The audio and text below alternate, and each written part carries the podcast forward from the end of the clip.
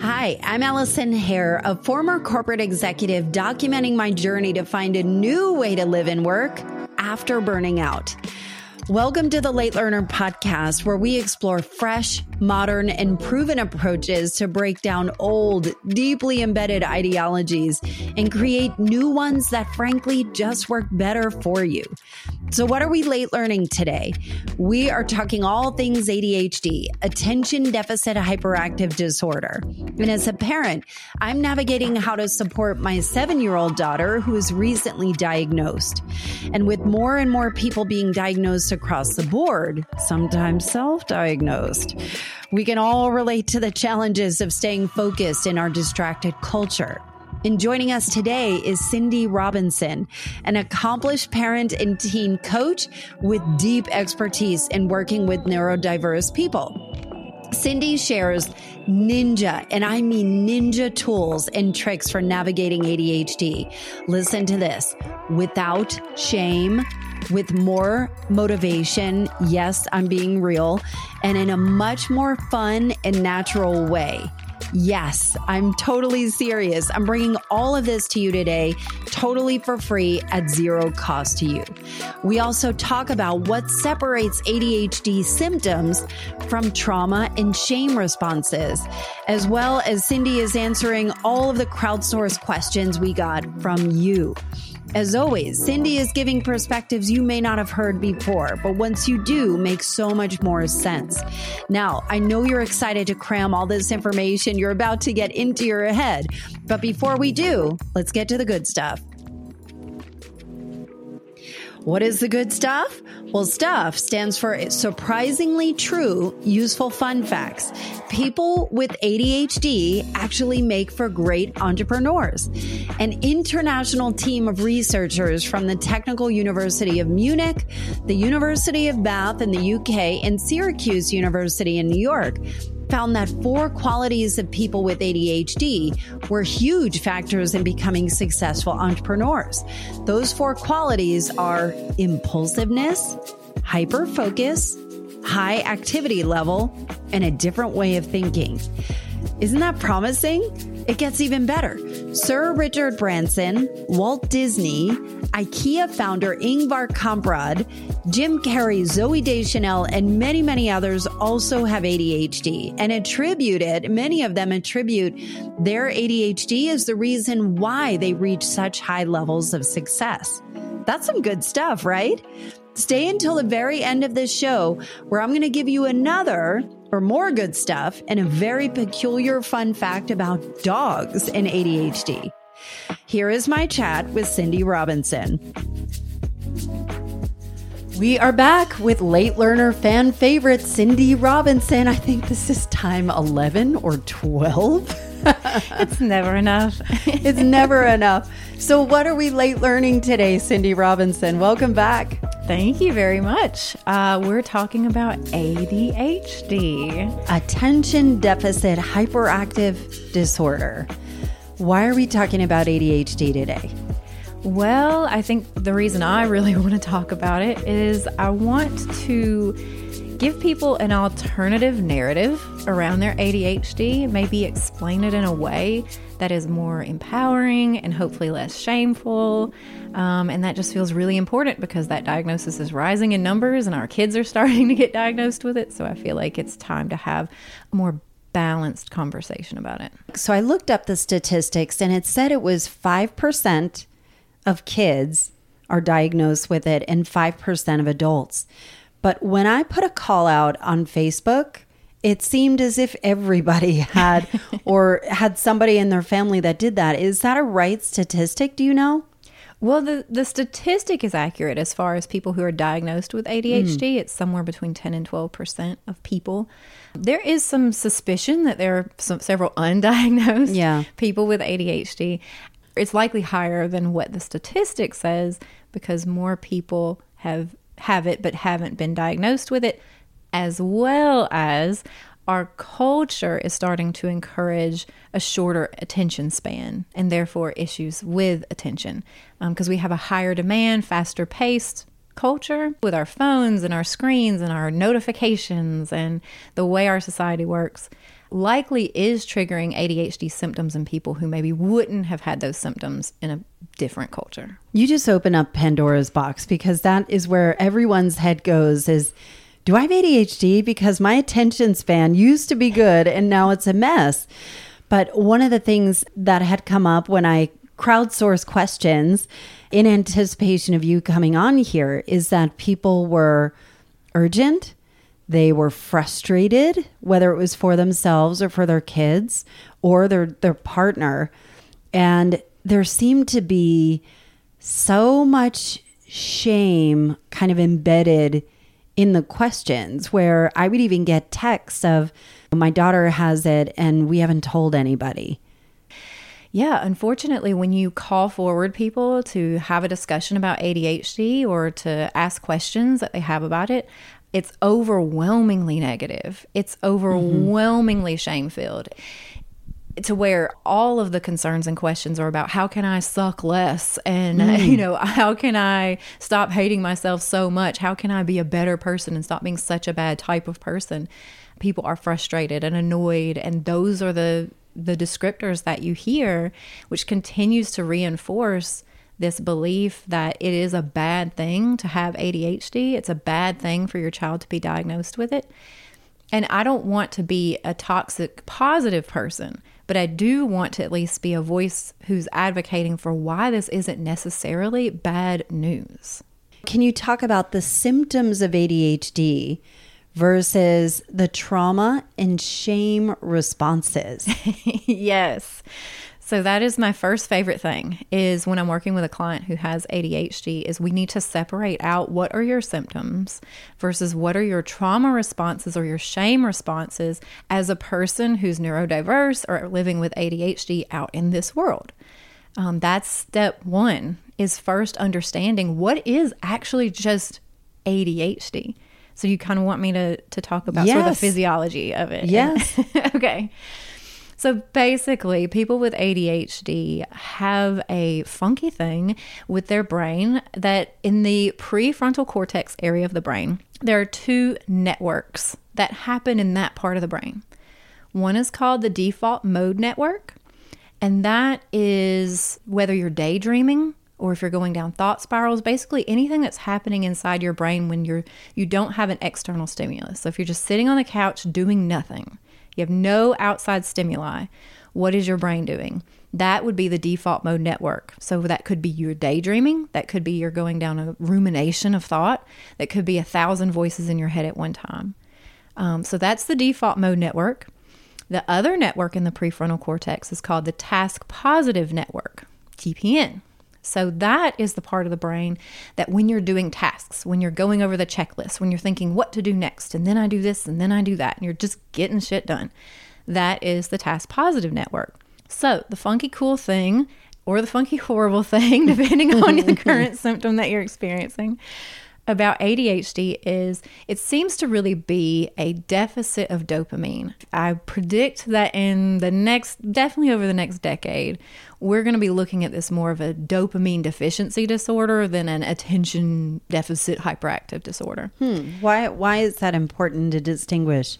Because that's pretty much what's happening. Uh, we pretty much just have deficient levels of dopamine. And what we've learned about when a person has a deficient level of dopamine, their neurotransmitters do funky stuff. They kind of misfire. So, that default mode network I told you about earlier and the task positive network, those two are supposed to be on off switches to one another. Mm. So, in a normal functioning brain with a normal dopamine levels, you would see if someone's using one of those brain processes, the other one's turned off, and vice versa people with ADHD, it seems that that dopamine deficiency causes those neurotransmitters in both of those areas to kind of fire at the same time.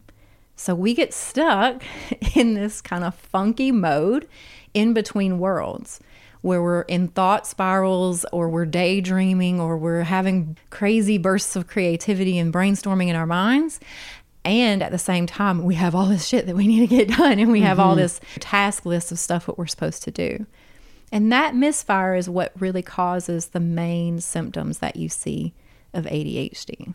Thank you for explaining that. And thank you for explaining it in a way that wasn't too scientific for my little brain. Pretty scientific. But you know, it, thinking about what are the symptoms versus the trauma and shame responses, are we talking about somebody who has been diagnosed with ADHD or somebody that might be suspicious that they might have it? So, can you distinguish the difference between the shame of, I can't get this done. Or like for me, I cannot sit and read a book. I mean, even even if it's 10 pages, I cannot sit and read a book. Audio all day, all day. But it, it is frustrating for me that I can no longer do that. And I used to be a voracious reader. So tell me about the shame and trauma yeah, well, A, the reason you might have used to, could have, and now cannot is you might be in a bit more of an overstimulated environment than you mm. used to be in. Um, you'd probably at that point when you were a better reader didn't have a phone, didn't have two children, didn't have a lot yeah. of other things that were drawing your attention. So part of that is normal. If we have too many things to think about, we start to have an attention deficit um, because there's too much stuff to think about. But when I'd say the shame and things associated, so one of the symptoms that having this sort of dopamine deficiency or ADHD that's really common is a lack of focus, right? An inability to focus, particularly on things that you don't enjoy. And then having this down other side, flip side to it, of being able to be hyper focused and hyper fixated on things that you very much do enjoy. That is a symptom of ADHD. Now, where shame or trauma come in is that as we're developing as an ADHD person, first of all, having these two networks working at the same time in our brain is a little bit crazy to deal with. It makes growing up a little complicated. Most people shame us for that symptom growing up. And we begin to internalize that shame as if something is wrong or broken about us. Mm. So now, if we have a difficult time, okay, yeah, it's difficult for me as a person with ADHD to clean the house. It's not something I'm ever particularly thrilled about, and it's something I will put off until last, or I have to do some things I enjoy doing first. But if I'm looking around at my house and it's not picked up, and I'm wanting to go down a, a, rabbit hole and read a really intoxicating book about dopamine, which is something I would really like to do, I have so much shame around the fact that why can't I just why can't I just work like a normal person who could just clean up their house and then read the book. And so now I feel ashamed and then the, the people who originally assigned that shame to me and punished me and made fun of me and called me stupid and all those things. How many comments did I get my whole life about my intelligence level and jokes made at my expense about how flighty and stupid I am? Well, that is all making me completely stuck because what my brain needs to do is do that creative thing so that I have the energy to then clean the house. And it needs to not spend that energy feeling ashamed of myself or going down that thought spiral of of the trauma that I faced before. We need to pause right here. Okay. Because I think you said something that I want you as a listener to understand that this this is really important like a master class. If I'm in that spot where I am shamed and upset, you said that you have to do the fun thing to be able to get the energy. So, what is feeding the ability to do the boring stuff that you don't want to do? Where does that energy come from? Is it the dopamine hit of doing something that you enjoy that fuels your ability to go do something else? It absolutely could be from that dopamine hit. That's a motivator molecule. So, to motivate you to get things done. Also, it could be from the lack of shame. And if you knew how much energy shame and trauma drain mm. from you secretly and quietly all day, every day, mm-hmm. ridding yourself of that burden gives you tons of energy to get stuff done. So, how do you just magically do that? you know, like the whole world is not set up to accommodate a person with ADHD. And especially when you are negatively reinforced when you forget to text back or you didn't do the things you had set out to do or have like 50 other things that you've completely forgotten or that pile of stuff you just can't get to. You know, there there's a lot of reinforcement um, around there. So how do you begin to start untangling the shame part? Yeah, and it is important to acknowledge that if someone's listening to this, they're probably sitting in a mess right now, mm-hmm. right? Because if they're empowered by their ADHD, they don't necessarily need to hear these words, or maybe they find them validating, but they don't need them. But I'm going to assume that people listening to this are currently sitting in a mess of what they feel like is their own making. Mm. And my job, I feel, is to zoom everyone out a little bit for a second and understand that this thing that you've been saying is a mess of your own making, that it's time to start admitting that you're sharing that burden with other people. You're sharing that burden with our society in the way that it only is made for neurotypical people. You're sharing that burden with all of the negative narratives that have been said about how your brain works since the beginning of time. Um, you're sharing it with everyone who didn't tell you all of the beautiful things about what it means to be ADHD and and the people who just never gave you the chance to develop those tools yourself in a natural way. You were mm. forced to always be neurotypical and you've been judging yourself off the neurotypical model. I like to use a visual for this for people that if you picture two babies, right? And one is learning to walk on like a flat, smooth surface. And the other is learning to walk on like an incline side of a mountain with lots of rocks and sand in the way. And all we get is the t- statistical feedback of how many times the baby falls. And we judge that baby on how many times it falls. Then we're going to continuously get feedback about this other, you know, neurotypical category baby of like, it only fell twice? Like, what? Like, what's wrong with me? Why am I falling so much? And there's absolutely no acknowledgement to the environment that that baby is climbing on. And if we can start to acknowledge the difference, then you can start to understand the gifts to, for what it means for that baby that learned to crawl or learn to walk in a more difficult environment. How, what an advantage mm. that's going to be for that child later on. So I think about ADHD, especially the adults. I know it's a freaking superpower, especially if you're an entrepreneur. But as a child, it's a different story. And you are required to keep up with grades. You are required to keep up with finishing tasks, doing chores, those kind of things.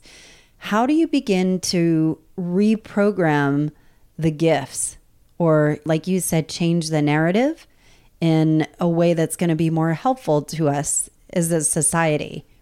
Yeah, so let's remember all these badass adults that you just referred to like mm-hmm. they were children at one point, right? Like, so we know our, if we have an ADHD child to minute, immediately start doomsdaying them, you know, and thinking about how hard life's going to be or how much they're going to be held back because of the way their brain operates, you're kind of out of the gate missing the point of being excited for that end game and betting on your child that they're going to figure this out and this will be a part of their story at some point. It's not bad news that your kid has ADHD because look at all these badass adults, myself included. Mm-hmm. Maybe you too. I don't know. uh, we're we're killing it out here, and we need us more than ever. We need creative thinkers whose brains are lighting up simultaneously in a way that everybody else's aren't. We need those people. So remember that. And remember when your kid is like bad at social skills and like gets in trouble for being too fidgety at school, remember that you're betting on their their long game because these kids are late bloomers. These kids are long game players. If I could give you some things, can I just give you like a few ways of thinking um, or a few ways that they need to think that will maybe help people, yeah. whether they're kids or not. First would be kids with ADHD, if you could if I could tell you the number one thing that you can do to help them figure out the downsides to being ADHD, it would be giving them lots of free play with similar age peers where there's no adult telling these kids what to do. How do you even begin to do that? you can find places there are there are outdoor like nature groups and stuff like that that mm. meet up with the goal of getting their kids together in nature. Um, nature is the best spot for ADHD people because mm. they tend to be louder, they tend to be more physical, and that just feels overall less annoying when there aren't four walls, a ceiling, and a floor.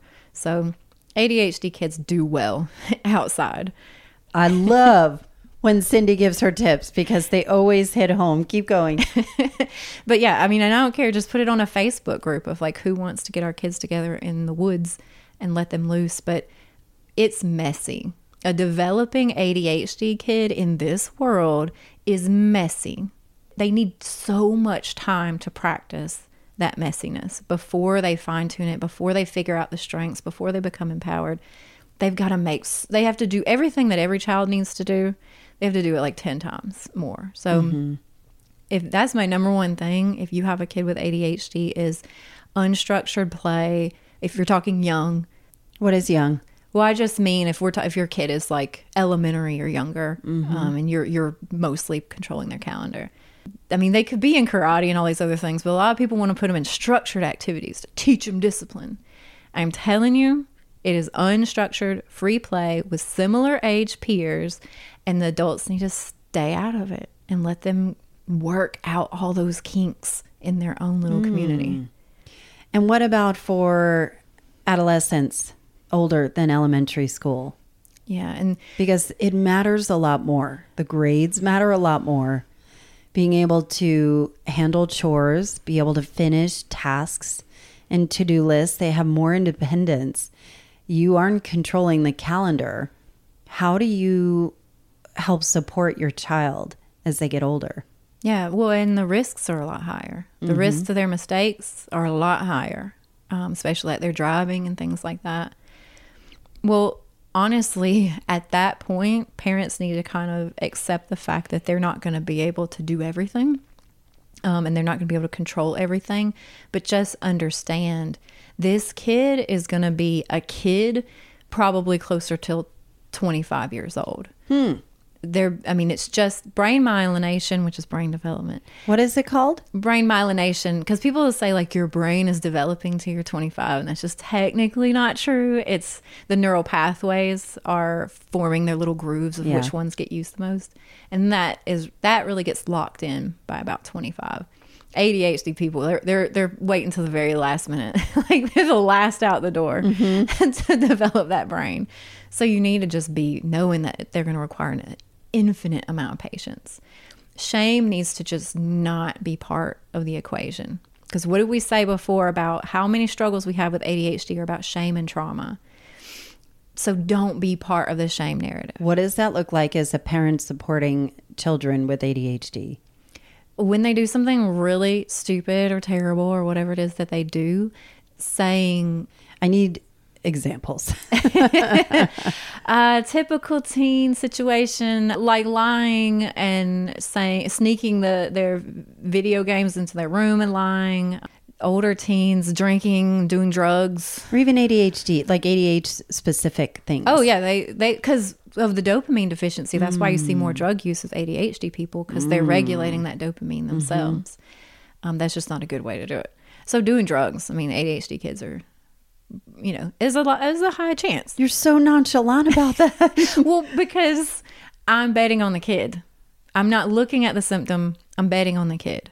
So your kid, you find out your kid, you find the vape under their pillow. It's like every parent of teen should just go like look under their kid's pillow or mattress and find the vape.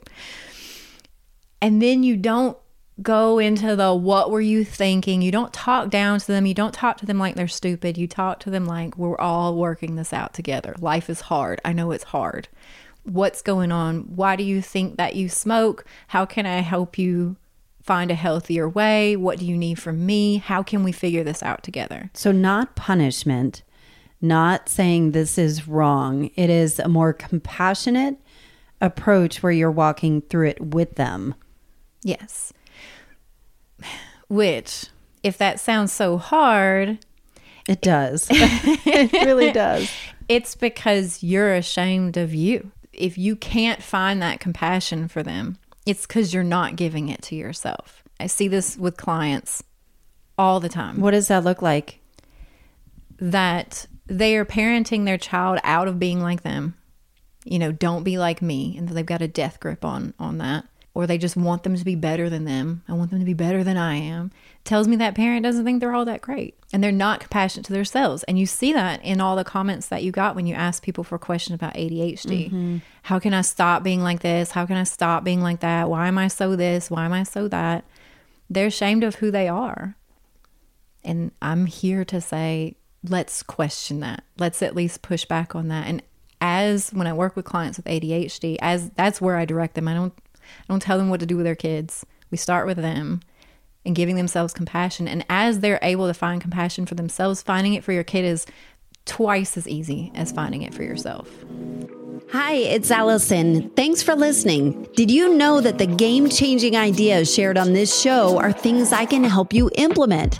I've created the mother of all masterminds called the Effective Collective.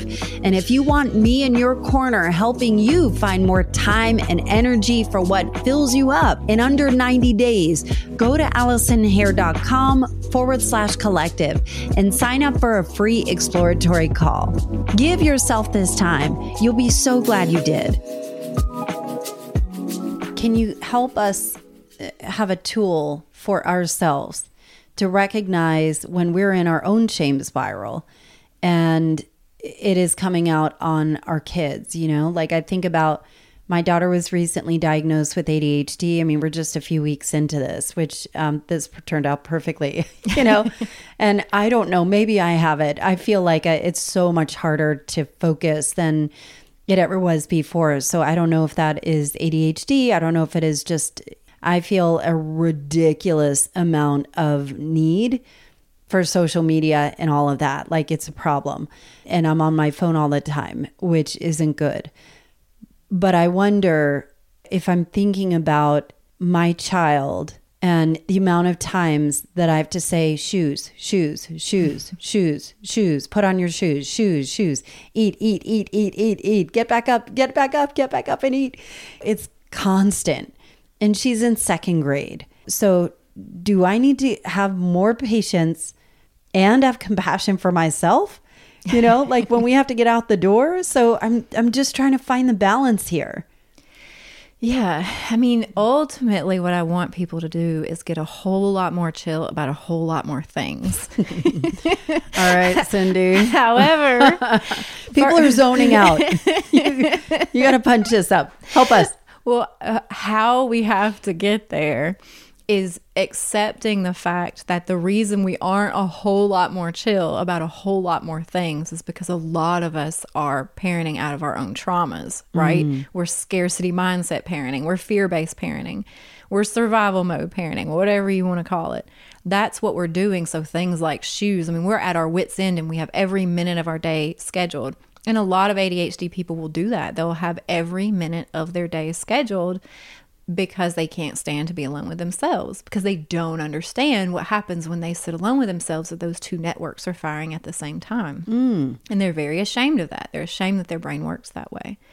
So, can I try going a little bit in reverse and explain a couple of things Please. to ADHD people about how their brain works? Okay, it's two things I wish y'all knew. So, one is without shame, no apologies. ADHD people do things under two circumstances. Is, there's no wiggle room on this. They do things when they have to, and they do things when they want to. This is how it works. This is how we are. So you can't control this any more than you can control your metabolism rates or anything else. This is the way we work. So, a lot of people are expecting that through sheer willpower or something, they're magically going to start doing things they need to do. So, I always hear about this third list of like, well, what about the things I need to do and I need to get done? If you're not doing them, they're not a have to. So, it must not really be a need to. And it's time to start questioning like, do I really have to do this shit? And really pushing back on how many of these ridiculous things that I put on myself and I therefore then trickle down and put on my child mm. actually have to get done. Because I'll tell you, if you're ADHD, if you really have to do it, if it is a part of getting you to a fulfilling life, you have to do it or you can't have the life that you want to have, I guarantee you, you'll do it. You'll procrastinate to the last minute, but it doesn't even matter. ADHD people procrastinating, there is a study, look it up. ADHD people procrastinating produce the same quality work as neurotypical people who get do it earlier than the deadline. Hmm. So when you have to, you'll do it. Your procrastination means nothing. It is just as good a work as anybody else's. So quit feeling bad that you like. I know somebody wrote in the comments something about why can't I do things earlier? Why do I wait till the last minute? So what if you wait till the last minute? I think what's interesting about that, just a commentary to our culture in general, and especially from somebody like me who has always been overscheduled, where everything feels urgent and everything feels like if I don't do it, who will? And so that as a parent probably goes down to the kids as well. And I think that's what you're saying is if it is so important for me to get everything done, where Superwoman is like getting up, having everything scheduled, and knocking out the day. And to not have that with our kids is also passing that urgency there that ends up turning into shame. And so I think even as an adult, assuming I'm neurotypical, I don't know, but like maybe taking a look at our own calendars of what what really needs to be done or what has to be done. I think there's some beauty in that.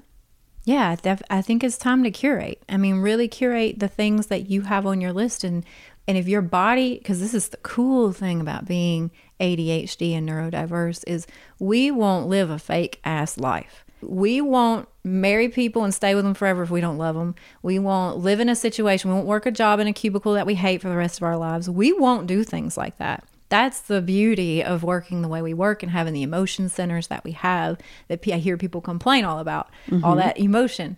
We won't have a, an unfulfilling life. We'll die first. And that's what mm-hmm. some of mm-hmm. us do is like slowly die, but we won't do it. And so if your body is saying no to something that you really, really think you should or need to be doing, I would say let's bring that out, you know, take that out of the box and reassess and just figure out is there some part of me that doesn't believe in me doing this? There's some part of me that doesn't really want to do it or doesn't want to do it like this? Or is there part of me that feels like I need to because of an external pressure to be this kind of person versus an internal need and therefore I have to? Mm. That seems like a much more compassionate place. And what I would love to do is I want to take some of these questions that people have asked and let's see if we can answer a few of them. And I know Shay asked if a child with ADHD hits a kid impulsively and they can't control it yet, how do you address it to ensure that person receives a consequence for his action? So let me just say that again. Your kid is young. They have usually ADHD typically has impulsivity issues. They might lash out before they're they think about it do you punish them? What is the consequence for that? Or how do you handle somebody who may not have control over their impulses yet, but it impacts other people? Yeah, yeah. No, and um, you said yet. They don't have that yet. Well, what I was saying before about all that unstructured play with, with similar age peers is the minute adults swooped in, honestly, to mitigate that situation, we kind of robbed our kids of the ability to have that natural consequence that they needed to have. So punishments make the punisher feel better, but in general, natural consequences are what actually helps that child learn this lesson that you're hoping mm. they'll learn. Because what will happen if you just shame and punish that behavior is they'll internalize it. So, whatever was happening with what they were acting out, they're now just acting that inward. You know, so whether that's they hit that kid out of frustration and they don't yet have better tools for expressing frustration, now they're going to internalize that pain and internalize that feeling of frustration. I'm not saying it's going to happen the first time that you intervene, yeah. but I'm saying over time, that's what will happen. So, understanding like when I said these kids need a whole long time, this isn't, I don't know if this is controversial or not it's just what is is they they need the opportunity to hit a lot of kids and get a lot of flack for hitting Jeez. those kids. this like, does not sound like a good plan. but they we need to stay out of it a lot more. Um, and we're in a very overstructured environment. So our this is why we're having more problems is because our kids are being watched 24/7.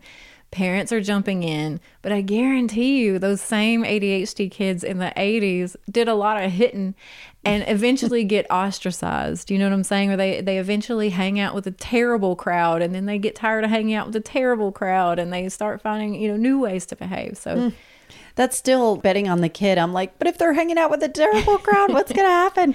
So the answer really is around natural consequences. Brandon talks about understanding how to work with the emotional and behavioral aspects of a child as a parent. And categorically, when somebody does X, that really means X. And I know that you would naturally do X. But what would what will actually get the results you want to do why If I'm interpreting this the right way, because I'm I'm reading from notes here, is there's a certain amount of structure in a family that each child contributes to, right? And so if from an emotional standpoint, and they are expressing themselves in a certain way and we don't quite understand it, is there like an interpretation guide for that? I think that's one question.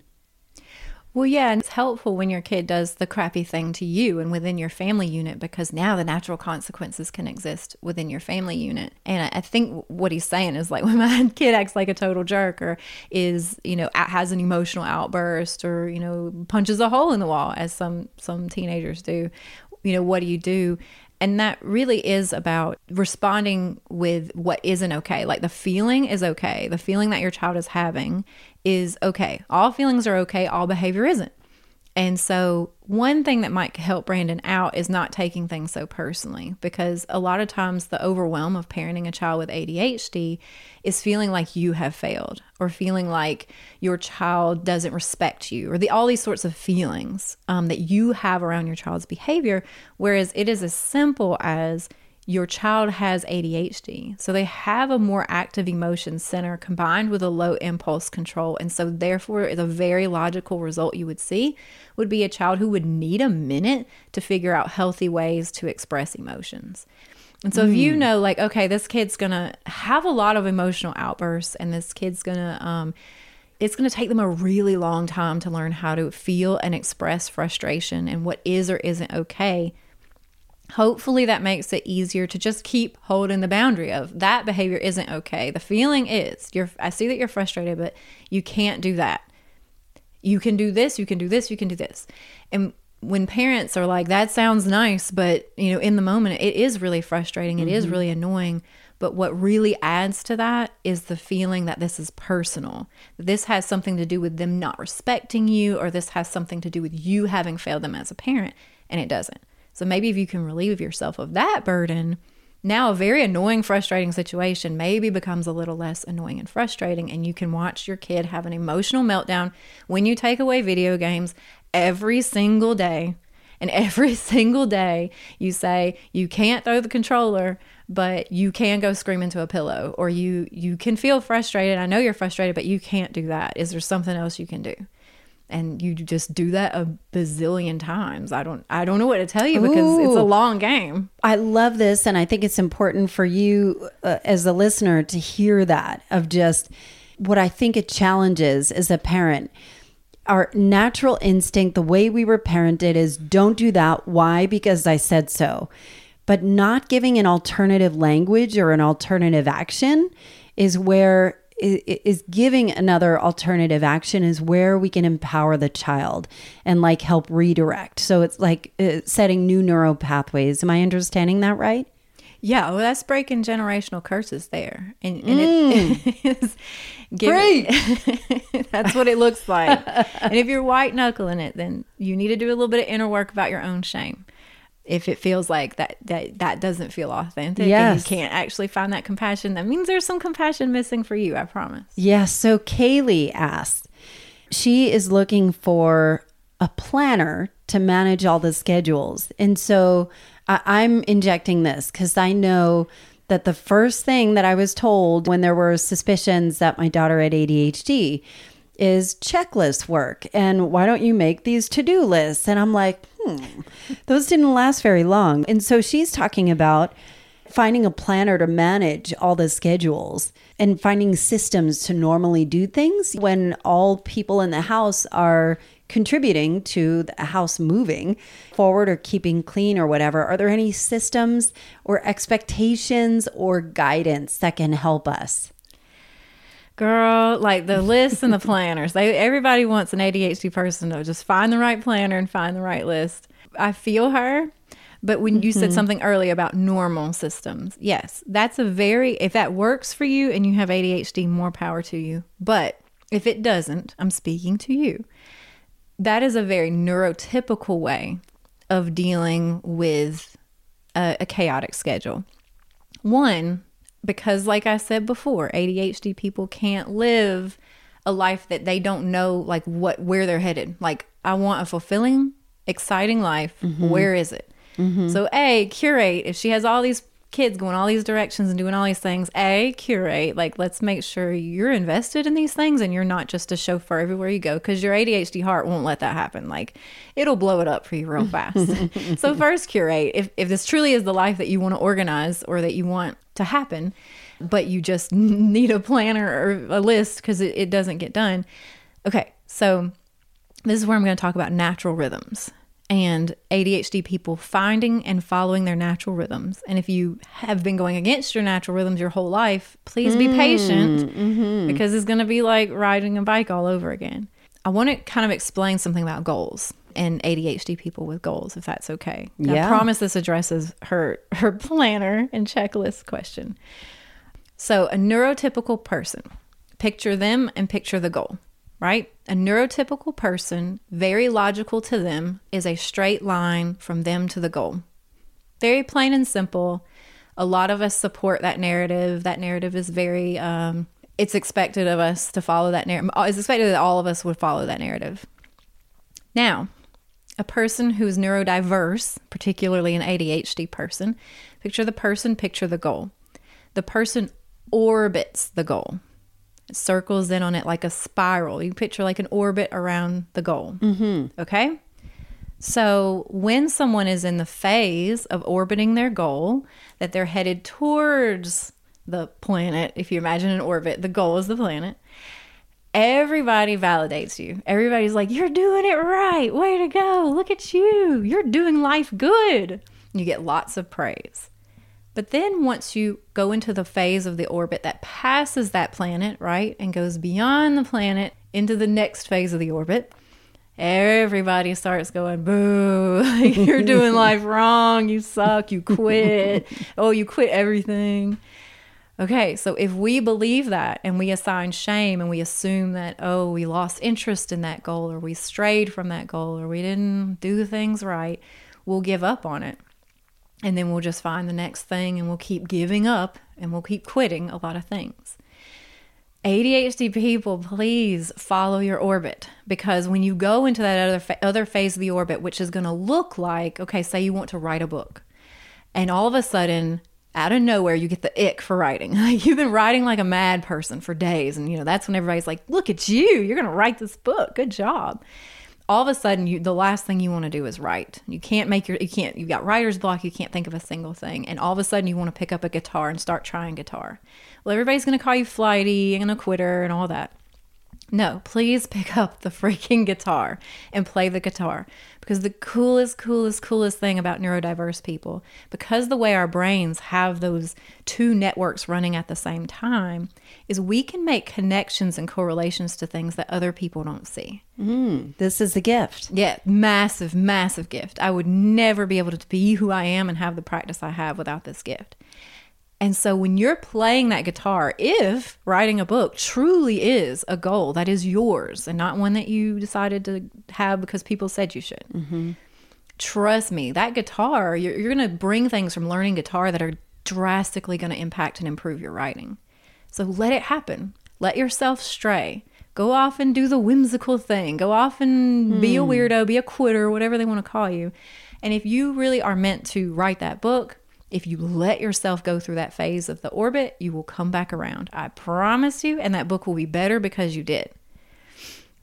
So, all that to say, is there a planner structured like that? I don't know. Is there a list structured like that? I don't know. We don't work in a linear way. You can see how a list makes tons of sense for neurotypical people because they walk in a room and say there's five things that need to get done and two things they want to do.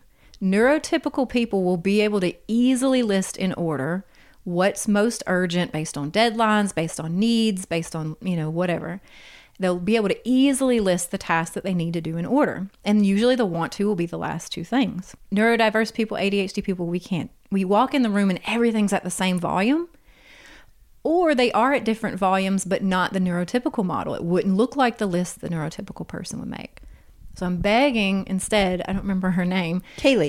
Kaylee, please follow your orbit. Please follow that natural rhythm. And so when you're, whatever it is that you want to do, okay, if you want to make a list of the things you want to do, that's fine to get it on paper. But then you do that in whatever order you want. And so I don't care if that's sit around, I will sit around and draw, and my whole house will be a mess around me. The minute I get done drawing and when I'm ready, my body will go, okay, let's clean. And I'll, I clean way more than I ever did when I tried to do it the neurotypical way. Hmm. It sounds like once again, getting that dopamine hit of that creativity and ADHD typically have like a lot more creativity. Zena asks about moodiness associated with ADHD. Is that a trait? Well, moodiness is a trait. Is it an ADHD trait? I don't know. There's no real explanation as to why we experience emotions on a deeper level, but that does seem to correlate with ADHD. We talked before about two reasons. One possibly could be because we get like opposed more often. We run into more obstacles, so maybe that makes us a little bit moodier. Mm-hmm. Um, but it also could have something to do with the, sort of that impulsivity. Like maybe we're feeling the same moods that neurotypical people are feeling, but they have more restraint over the expression of those moods. There's actually no understanding exactly as to why people are more emotional who are ADHD, but we are. But it goes both ways. It's not only the negative emotions. And this has come up a couple of times is there are adults who are struggling and they wonder do I need to get treated? Is there a certain line in the sand where it makes sense to get evaluated? Yeah, as like as far as seeking a, the formal diagnosis. Yeah. The main reasons you would want to be formally diagnosed, which is called a psychological evaluation, is validation for a lot of people, they won't allow themselves to release that shame until they know it's really real and they're not making it up in their head or using it as an excuse. Mm. Um, you're not, but but if some people need that formal diagnosis for that validation, if you want to pursue medication as a way of coping with your ADHD, which I'm very Switzerland on that. I don't feel one way or the other. Then you would want to have that diagnosis, which usually just for medication, you can usually uh, just do that through your psychiatrist or your general practitioner. And then for kids, it's a lot about getting accommodations at school. Like that's why they'll want to get a formal diagnosis is to get any type of like 504 IEP plan to have accommodations for their symptoms. Those are kind of the main the main reasons to get diagnosed. I need to talk for a minute because psychological evaluations are very expensive. They're not covered under insurance there is, you have to be in some sense of privilege to be able to do that. And maybe it is because of the validation and understanding when does it make sense for medication or not. You said you're very Switzerland or neutral. Why are you neutral? What does that mean? I mean, because there's there it's a pretty even balance of people who've had adverse experiences with medication and people who've had life changing for positive mm-hmm. experiences. And I never want to hold anybody back from something that works. It's a pretty cut and dry medication that it it becomes active in your system when you take it. Uh, you you'll know pretty quickly whether it works for you or not. I want to actually give because for me to talk about medication, I feel like is out of my lane. It's not mm-hmm. what I mm-hmm. specialize in, and you really want to see a psychiatrist about that. But I can give people a couple of good resources if they really want to go yeah, really deep. What are the resources? And I can link them in the show notes too. So the Huberman Lab podcast has an episode that just came out about ADHD medications and it's so that's going to be the latest in research. So you can go and they're going to talk about the different types of ADHD meds what it is what it does to the brain what the statistics are around it. So I think it's going to be pretty like it's very thoroughly covered. So I would say go to the Huberman lab and listen to the ADHD medication uh, podcast And then just another resource to throw out to people is that you can do gene testing to see what medications you're most likely going to be responsive to. Mm-hmm. Gene testing. Mm-hmm. Tell me more. yeah, what is so that? So it's basically a genetic test, like like think of 23andMe, really yeah. similar at home test. You mm-hmm. mail it mm-hmm. off. It's about a hundred dollars. I want to say. I know so it's not, not too expensive. It's not crazy. Um, and it will help you on your journey because for people who are of modest means and maybe don't have the luxury of getting you know, thousands of dollar psych eval, you can do this gene test, figure out what medications you're most likely to be responsive to, and then you can go to your even your general practitioner, it depends on the general practitioner, but they can even do a, an ADHD test. I can't think of the name of it right now, but it's they ask you a series of questions, and if you say yes to enough of them, they diagnose you with ADHD. But at least you can pair maybe this gene testing with what your general practitioner or psychiatrist recommend to come up with a decent place to start with looking at medication. That's not going to necessarily recommend dosage and things like that, but that's probably the best budgetary way to go about getting medicinal support. But keep in mind, uh, there's a shortage right now of ADHD meds. So this has come up too. Is drug-free neurotherapy, and that has proven miraculous for some people that have been commenting on this. Do you know much about it? Yeah, hi- highly effective treatment. Um, so what is it? Like it's basically training your brain if that makes sense. So training how is that different from cognitive behavioral therapy? Cognitive behavioral therapy is what you would think of as traditional talk therapy. Yeah. So you and your therapist yeah. talking through different interventions on the couch and you know discussing what your symptoms are and they may be giving you some different exercises to try. So that's very different. The neurofeedback therapy you're oh and I, I, would be a little bit out of my lane but it's essentially doing exercises like even just looking and watching things on a screen that regulate different brain waves in your brain to make you experience different neural pathways and i think mm-hmm. it's part of creating neuroplasticity the thing is is you all these different tips and tools that you can find for coping with your symptoms of ADHD almost all of them have validity it's the step before that that I feel like I want to address with people because if we stay in a very pathologized mindset of something's wrong with me, something's wrong with my kid, how what's the best way to fix it? I feel like my job is coming in to change that mindset first. And sure, do neurofeedback therapy, do medication to make life easier for you or make life easier for your child.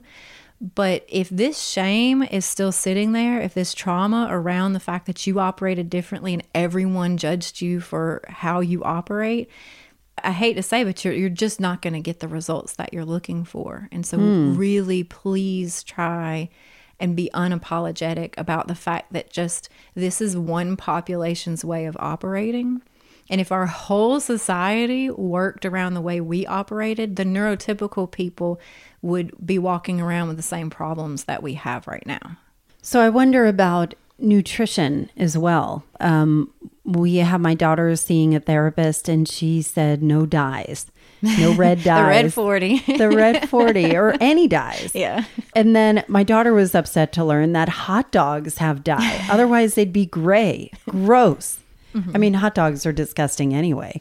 Do you know much about that? Like nutrition based, are there certain things that can really be an effective way to impact an ability to focus? Yes. So there's eh, sugar and the dyes do not help the situation with ADHD. That's just the, that's pretty much across the board. But then there's the oligoantigen diet, which is again was the gene or like genetic testing, but sending off to see if you have food sensitivities. So you can send off to have a, a, your DNA tested to see do you have certain food sensitivities, and then eliminating whatever it comes back with, uh, the things that you are sensitive to. That's not the same thing as allergy. Eliminating those things from your diet one by one to figure out maybe if one of those is, or all of them, are exacerbating your symptoms. But when I go, when you go into this stuff, here's the thing: when you go into all these diet changes and eliminating things from your diet, we really have to think in terms of balance. And That's why I always prioritize the freaking shame around things and empowerment first. Because if you didn't have shame about how you worked, if you felt empowered and unapologetic about the way you operate, let's just see what mm. is still existing after that. Because maybe your kid can have birthday cake at anybody's birthday and they're not taking a freaking fruit and nut bar because they can't have sugar. And maybe you're not eliminating, you know, all these ridiculous foods and sending off for all these tests and going through all these dosages and all these medications. That all takes a lot. So I'm just asking that first, let's first curate our schedules. Let's make sure is your life overscheduled for a person with ADHD? Do you really are you really lit up by the things that you do every day? Second, mm. are we living with shame? Are we ashamed of the fact that our brain works in a really interesting and cool way? Are we apologizing for the fact that our brain works in a cool and interesting way? Are we trying to make space for people like us in our society? Are we being an advocate for our child having that space and us having that space? Let's just, can we do that first? Is like my whole plea. So you're spot on. Yeah, there are diets, there are foods, there are medications, there are all these things. So I want to help Megan out. and so Megan eh, put a list of things that she is feeling like that she has 9,999 tabs open all the time, or that her brain is a sieve, or finishing tasks, feeling behind, forgetting things constantly, feeling like she never remembered something she should have. And I, am saying this not to throw Megan under the bus, but because I imagine people listening to this are like, holy shit, I feel that way. Like procrastinating, hunger, low self esteem, feeling stupid, exhausted. This feels like a lot of shame, focus, anxiety, not knowing which thing to do first. How do you release the shame part of all of that when you have a job that requires a lot of you? You have children that require a lot of you and a family that require and a schedule that requires a lot of you. How can we help bring relief to the person who feels like the way their system is set up, for whatever reason, there are a lot of priorities and things that are pulling at the Megans of the world. I need to help Megan. I need to help the person that feels so much shame with it. Yeah. Well, I first want to say that anxiety is not a symptom of ADHD. Anxiety is always a trauma or shame response to ADHD. That is not a symptom of ADHD. So it, it's not just part of it. Um, the anxiety is around the way our symptoms are responded to and the, the narrative that we're told about what it means to have those symptoms. She said all the thousands of tabs open, and I imagine that that has a ripple effect for all the other things that she said is basically like, well, I have these thousands of tabs open. Mm-hmm. That is a symptom of ADHD. That's what it looks like when your default mode network and your task positive network are running at the same time. It's like they're each like their own orchestra. And then imagine that two orchestras are playing at the same time. That's a lot. But what I'll tell you is if you tune into those orchestras, if you learn how to conduct two orchestras at the same time, and that only begins when you trust that your body is bringing you somewhere cool. Mm. so when you, if you can do that, if you can hit that groove and hit that wave, it's a, it's sweet living it really can be a beautiful, beautiful thing. Explain what that looks like in your world because you have ADHD. Yeah. You've got a family, you've got a career, you've had a career before this career. I had a lot of careers. You had a lot of careers, and you personally have gone through quite a transformation over the past couple of years. Where, but when we met, you were really rough on yourself, you were hard on yourself. And I would tell you, Cindy, no, stop saying that about yourself. And it is a complete 180 now where you were mercilessly annihilating yourself on a normal basis. And that was your default mode network. and now you don't do that at all. And so, what does it look like to release that shame and anxiety if that is in some strange way a motivator for you to get shit done. Yeah, self deprecation was how I managed my ADHD. If I had enough shame around being this type of person, then I would avoid being that type of person. It really wasn't working very well, but it looked like it was working because people were responding to me well and I do get stuff done and I, I was creating really beautiful things. I thought the shame was part of that, holding me accountable, keeping me on track it turned out when I let go of the shame, everything's the same. Like I, am just as productive. I'm just as valuable. Um, people find my ideas and my concepts still just as helpful. But now I can sleep at night, and now I like myself. So the shame is useless. I can just tell you, and it really starts with you having the clue, the questioning that maybe it is useless, and that's what I hope to bring is to just give people that little bit of doubt that the way you work, there's nothing wrong with it. What if it's not you and it never was you? And that doesn't mean that you're you're going to believe that and then your life is fixed overnight, but it's definitely not going to hurt and to just start questioning you, know, you said what does that look like in my life? I mean, I had already engineered my life to be safe for me. I had already engineered a pretty What does safe mean? People who love me for who I am, my flexible schedule, my body and my ADHD brain brought me to a safe place that wasn't overwhelmed and wasn't overworked, but I still felt that way. So, luckily for me, and I don't know if it's going to be the same for everybody, some people will maybe have to make some changes, but starting to question whether or not I should apologize for the way I work or whether or not I should embrace the way that I am led to me actually taking small steps to doing that. And nothing nothing bad happened. Only good things have come out of that. And i've had a beautiful assistant of therapy and psilocybin assisted therapy and lots of tools. But it really if i hadn't started letting go of that shame those tools maybe wouldn't have been as effective. Hmm. So you say, what does my life look like? I do pretty much whatever I want, whenever I want. But since I'm a fairly decent, nice person, that doesn't really, it's not that big a deal. I don't ruin anybody's life by being who I want to be. Hmm. I clean my house in the order that I want to. I do tasks when I want to. I nap when I want to. Can we talk about a, a partner supporting or having ADHD? Yeah, um, like the partner having ADHD, or you, you ha- like, how do you mean? I'm thinking about so if if I had ADHD and I cleaned the house whenever I wanted, and it wasn't as often as a partner may want. You know, like there is some frustration in the expectation over somebody who's neurotypical versus neurodiverse. So, how do you navigate the partner, whether it's somebody who is neurotypical having expectations on somebody who is neurodiverse or vice versa? That's where that unapologetic part comes in, mm. where you have to say, you know, these are the things that are important to me, and these are the these. I have to do things the way I'm going to do it. I'm not going to weigh in on how you do your things, but I would also like it if you did not weigh in on how I do my things, because I definitely have a very structured, very neurotypical husband, about as neurotypical as they come, and a lot of that judgment was actually projected onto him. And I think we tend we do that a lot more than we realize where we assume someone is judging us. And so currently I'll nap when I feel like napping, even if there are Sounds things amazing. That, Tell us more, Cindy. and I don't I don't live some life of luxury. I am I have a lot on my plate is mm-hmm. what people a lot of people I'll go toe to toe with people's schedules.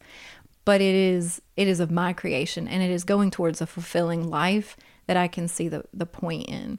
That doesn't mean I do whatever I want whenever I want for my, my husband. Like I don't run his life, I run my life. And so there are times where I'll nap at a time when I probably should, quote unquote, be doing other things. And he walks by, walks into the living room, and he starts laughing at me. Now, before this healing work, that would have been a devastating blow. I would have thought he hates me, he's judging me, and I would have all this shame and still wouldn't be able to get up because I'd be exhausted from all that shame. But now I'd laugh with him. I'm like, yeah, it's how I roll. This, this, is how it is. This sounds like you're standing in your power. You're embodied by your power. What have you learned lately as late learner? What have you le- learned lately that you were wrong about? Mm, gosh, Ooh, you kind of schooled me on that Martha Stewart swimsuit edition isn't just empowerment for it isn't a step necessarily in the right direction to that. Can I say that? Yeah, and just for reference, Martha Stewart has graced the cover of Sports Illustrated as an 81 year old person in a bathing suit. And it has been widely celebrated as an age inclusive. But I thought, how ageist, because she looks nowhere near 81 and has had all of her wrinkles smoothed all the way out. Where I wondered, what are we celebrating? Are we celebrating that she looks younger than 81? Or are we celebrating that she is has vitality? And so I don't know if that yeah. is really what I took it. I took it hook, line, and sinker of like, yeah, good for her. But no, you're right. I think it's like, oh yeah, it's you can be 80 and on uh, Swimsuit Illustrated if you are attractive and don't yes. have wrinkles. So yes. well, Cindy, thank you so much for being here again. You rocked it, and God, we have so much to think about, don't we? So, how do people get in touch with you? By going to my website, it's cindyrobinsonllc.com. Thank you, Cindy. Thank Always you. love having you. Thanks. Cindy Robinson, you have done it again. Thank you for making this parenting journey so much less scary and helping us become so much better equipped. I've linked everything in the show notes, including all of the previous episodes that Cindy has been on. Late Learner podcast, there are a lot. So if you want to dive a little bit deeper into parenting and understanding your adolescence, human behavior, it is there. And if you're looking to explore a new chapter for yourself and would like someone in your corner to help you pave a new path in just 90 days, let's talk. I've created the mother of all masterminds, the Effective Collective, and I've only got a few spots left. Go to AlisonHare.com forward slash collective and schedule a time with me for a free exploratory call. And as we wrap up today, I promised you a second round of the good stuff to close us out. The surprisingly true, useful fun fact. A study out of the University of Helsinki found that dogs can develop a behavioral condition that resembles ADHD. What? The results after examining 11,000 dogs show that puppies and male dogs are more prone to ADHD like behavior. And as social animals, dogs can get frustrated and stressed when they're alone, which can be released as hyperactivity, impulsivity, and inattention. Woof! Do you think your dog might have ADHD?